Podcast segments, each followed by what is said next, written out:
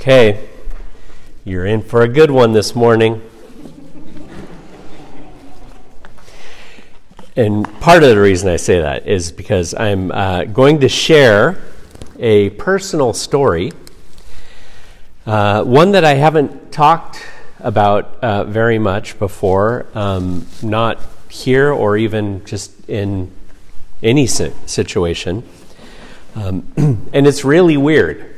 In fact, it's uh, perhaps a little spooky.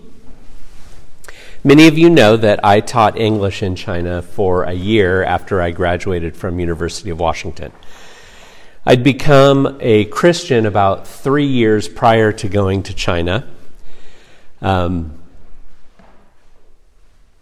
I hadn't grown up in the church and wasn't really it wasn't really until college that I began to really take a close look at things. And then, uh, a, little into my college years, as Paul puts it uh, in his prayer in Ephesians, the eyes of my heart were opened. Now, the context here is important. I was a typical college kid in the United States. I was in a fraternity. At one point, I was president of the fraternity. At a big public university, my church community was essentially a big uh, mainline Protestant congregation. So all of this is very mainstream stuff, right? Just pretty average American U.S. college kid. In my senior year at the university, I found out about an opportunity to go to China to teach English that was all set up through a Christian organization during a, a couple of weeks of training in California just before we went over, they started talking at one point about spiritual warfare. I'd seen the movie The Exorcist, so this wasn't entirely foreign to me, but it certainly was not familiar turf. I paid attention to what they were saying, but I mostly thought, whatever, that's for those fringe people. When I got to China, I began to understand why they had been trying to prepare us. I won't go into all of the reasons why I say this, but it was a whole new world for me spiritually. Words that had been completely empty of meaning before all of a sudden became real.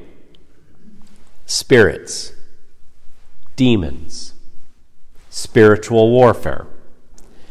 Scriptures that I had previously just skipped right over as irrelevant became vital, including this morning's scripture that Jesus is the name above all names. Which brings me to the specific experience. One night, asleep in my little mosquito netting tent, I began to dream that something was entering into my body and starting to clutch sort of at my heart, but it was more intense than that. Uh, it was like it was clutching my whole soul. And it seemed far more real than a dream, even though I was somehow aware that I was asleep. I was also at the same time conscious that there was something sort of existentially real about what was going on.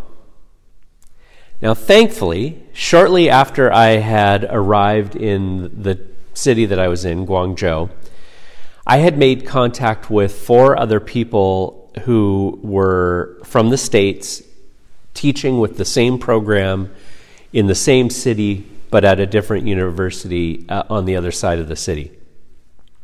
I'd already met with them uh, several times and learned a great deal from them. They were all older than I, they had all lived in other parts of the world and had already been in China for several years. at our meetings, I would talk about some of the things that I was observing. None of it fazed them at all. They had already heard, seen, been through way more than I was talking about. One time, one of them had said to me, You know, if you ever feel scared, call on Jesus by name. He was very specific, by name. He said, If you feel the presence of something evil, say, In the name of Jesus Christ, I rebuke you. He was combining essentially uh, this morning's scripture from Ephesians that Jesus' name is above all names, with Jesus' own words ask anything in my name and it will be given to you. So, on that night, when I felt that some evil force was essentially trying to steal my soul, I said, In the name of Jesus Christ, I rebuke you. Now, here's where it gets weird. If, it, if you thought it was weird before, now's where it gets really weird. I could hear those words being said, but it wasn't my voice that was saying them. It was super low. It was sort of almost a growl more than actual voice. And I could feel it rumbling inside of me. I kept repeating that same thing over and over again because I was really scared. In the name of Jesus Christ, I rebuke you. As I became more awake, I could feel this voice working its way out of me from sort of deep within me, coming up and through my, through my throat and out of my mouth. It kept. Uh, get, the, the voice kept getting closer to sounding like my own voice every time I would invoke the name of Jesus. And by this point, I was wide awake and my mouth was moving. I knew it was my mouth that was saying these things. The words were definitely coming from me. And so I continued to say it enough times until I felt that whatever it had been in me was clearly out of me, and that it was clearly my own voice speaking those words In the name of Jesus Christ, I rebuke you. Nothing like that has ever happened again. Didn't happen in China, it hasn't happened here in the States. Most of you know me well enough to know this is not the kind of stuff that I talk about. These are not the kind of stories I tell or focus on. I don't talk much about angels, Satan, demon possession in sermons or in anything. I focus far more, especially these days, on very human evil and wrongdoing, and especially as it relates to whole systems and political systems these days, especially. But I do believe in the existence of powers and principalities that are other than human and material. And I think that many people believe in the existence of these things as well most of us know that there are occurrences in our lives and in our world that can't be explained by mainstream understanding of things. Uh, I think most of us have either had direct experiences or significant inklings of other powers at work in the world. What Paul is telling the Ephesians in our text for this morning, and consequently I believe what God is telling us through Paul's words is that no matter what powers exist, no matter what we call them, here and now or elsewhere or ever, Jesus is Lord over all and above all. For the Ephesians to whom Paul was writing, all this talk uh, of mine about my early suspicion of or um, in unfamiliarity with spirits and spiritual powers would have been very confusing to them. Allen Verhey and Joseph Harvard, in their commentary on this letter uh, to the Ephesians, explain. They write that for first century Jewish people and Gentiles, it was widely agreed that there were unseen forces at work in the world. Heavenly beings who exercised power on earth.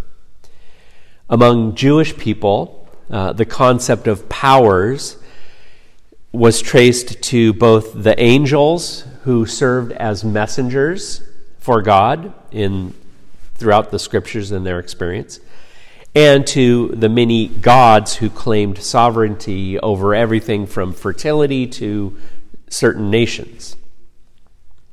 Among Gentiles, they write, the place and power of divine beings was manifest in astrology, in magic, and, not least, in the cult of the emperor.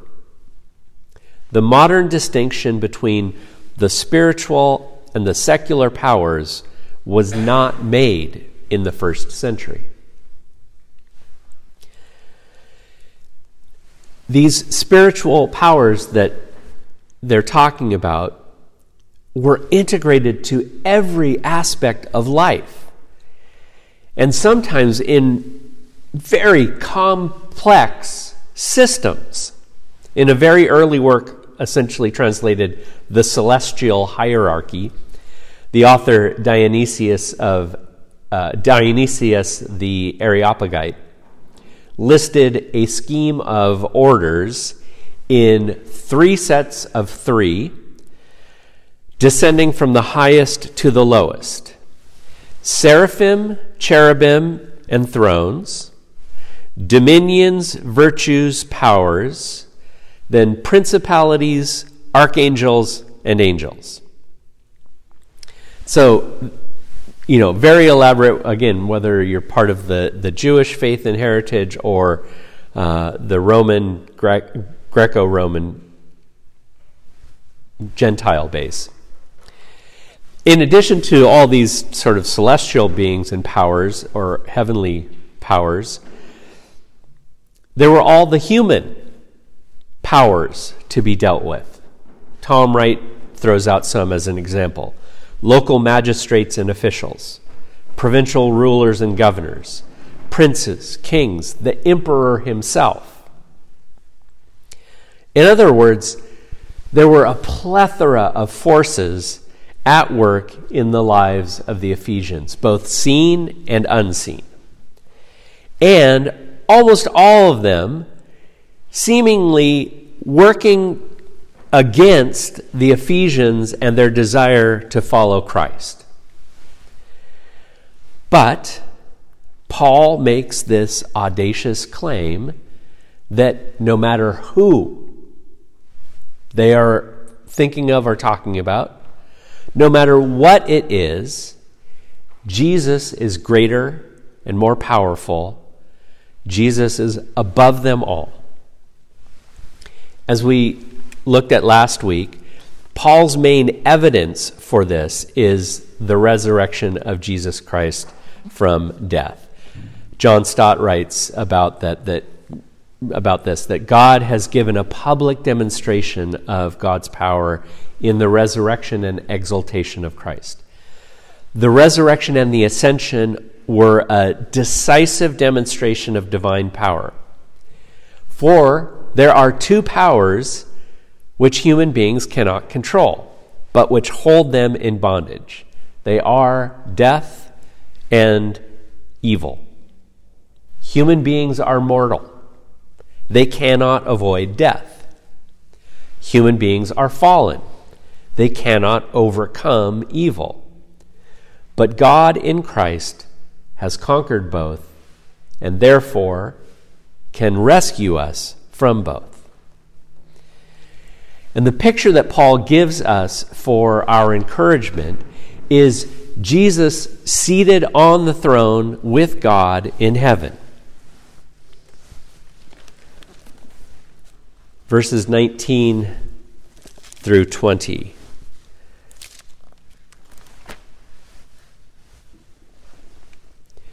That power is the same power which God exerted in Christ when God raised him from dead, the dead and seated him at his right hand in the heavenly realms, far above all dominion and rule.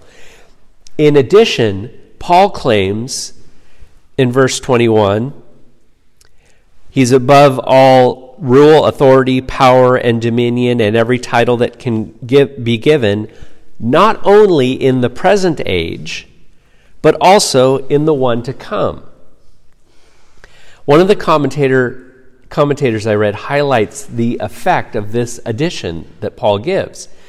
He writes, The statement of Christ's absolute and unmatched supremacy is brought to its height with this proclamation, which embraces within its sweep the totality of created objects, not only as they now are, but as they might be hereafter in any possible future.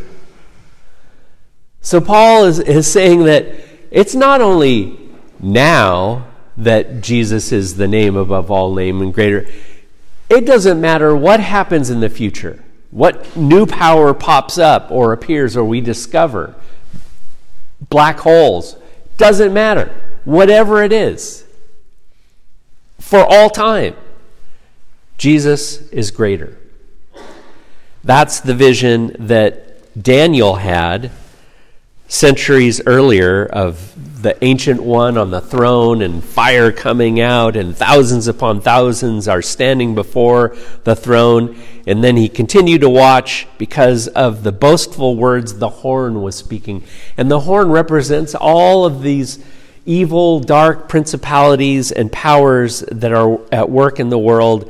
I kept looking until the beast was slain and its body destroyed and thrown into the blazing fire. In my vision at night, I looked, and there before me was one like a son of man, coming with the clouds of heaven. He approached the Ancient of Days and was led into his presence. He was given authority, glory, and sovereign power. All peoples, nations, and human beings of every language worshiped him. His dominion is everlasting, it will not pass away, and his kingdom is one that will never be destroyed. Jesus himself, in that gospel passage, acknowledges that this is how he viewed himself. He says, All authority in heaven and on earth has been given to me. And I am with you always till the end of the age. Nothing and no one in our lives has more power and authority greater than Jesus, now or ever. As I was preparing for this sermon series on Ephesians weeks ago, one of the passages that struck me most profoundly out of all that I read through this whole book, all the amazing ideas that are in this letter, was one that Paul shares right in the opening address. He begins this letter Paul, an apostle of Christ Jesus by the will of God, to the saints in Ephesus, the faithful in Christ Jesus Grace and peace to you from God our Father and the Lord Jesus Christ. That name, Lord, for us, is, it's another one of those names for power that have basically lost their meaning for us here in the United States. But think about what this meant for Paul to call Jesus our Lord. Royalty still ruled much of the, the world, often with absolute power in their own land. Paul was a citizen of Rome, the greatest empire that the world had ever known. The emperor held the power of all of the greatest kings, rulers, lords combined. Paul was actually in Rome when he wrote this letter. Paul was in the emperor's prison when he wrote this letter. He knew the power and the authority of the emperor. The official stance of the Roman Empire was that, that the emperor was essentially God's representative on earth and divine because of that. Jesus was the son of a carpenter, a sort of makeshift rabbi in the backwoods of the empire. He made a little ripple of commotion for a few years in those same backwoods at the outskirts of the empire. And then he was executed as a depraved criminal. The worst criminals got crucifixion, and that's how he was executed. Paul hadn't even known Jesus personally when Jesus was wandering about teaching and, and speaking. Paul had a, a very significant encounter with the risen Jesus after, but it was after his death and resurrection. Paul had never met him before. And here, Paul is declaring, while he's in the emperor's jail, Jesus is my Lord.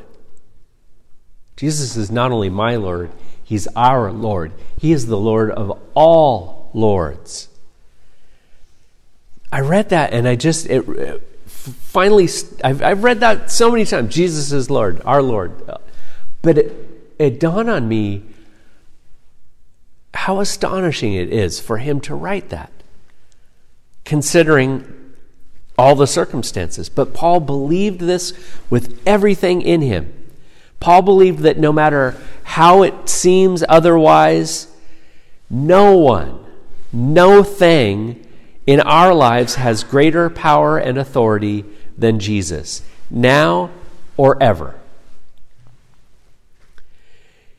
We all have powers, many powers at work in our lives physical, emotional, spiritual, historical, uh, political, economic we all have people and things in our lives that, that seem to loom over us. As Paul reminds the Ephesians, and therefore God reminds us, it doesn't matter what we call them.